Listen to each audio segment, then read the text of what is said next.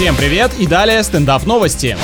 В Великобритании создали свадебное платье полностью из белых медицинских масок. Есть те, кто их используют как шарф, чисто на шее носят, а тут полностью все тело решили от микробов защитить. Тоже очень эффективно. Дизайнер утверждает, что его наряд символизирует не только снятие ограничений на проведение свадеб, но и указывает на проблему загрязнения окружающей среды. А еще возносит на волну хайпа узнаваемости и как следствие знаменует увеличение прибыли.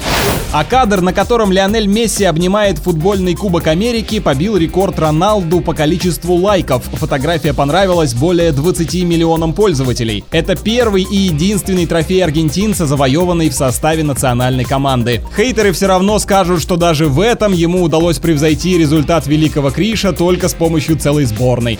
На этом пока все. С вами был Андрей Фролов. Еще больше новостей на energyfm.ru.